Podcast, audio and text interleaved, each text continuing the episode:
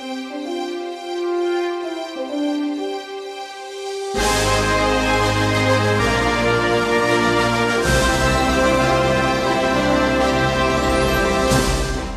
हिंदू सम्राट पृथ्वीराज चौहान।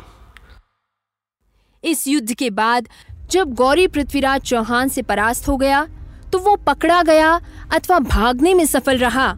ये प्रश्न विचारणीय है। गौरी के घायल होने के अलग अलग वृत्तांत मिलते हैं। कहीं पर कहा गया है कि गौरी की घायल अवस्था देखकर खिलजी नवयुवक उसे युद्ध मैदान से बाहर ले गया। कहीं पर कहा गया है, गौरी युद्ध मैदान में रात भर पड़ा रहा और बाद में तुर्की गुलाम आए और उसे उठाकर ले गए।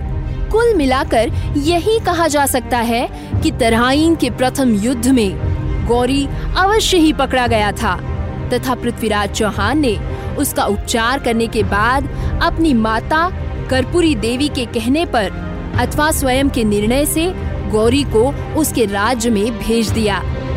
पृथ्वीराज की यही उदारता उसकी सबसे बड़ी राजनीतिक भूल थी, जिसका परिणाम अकेले पृथ्वीराज को ही नहीं, संपूर्ण राष्ट्र को भुगतना पड़ा और देश की आज़ादी व संस्कृति नष्ट हो गई।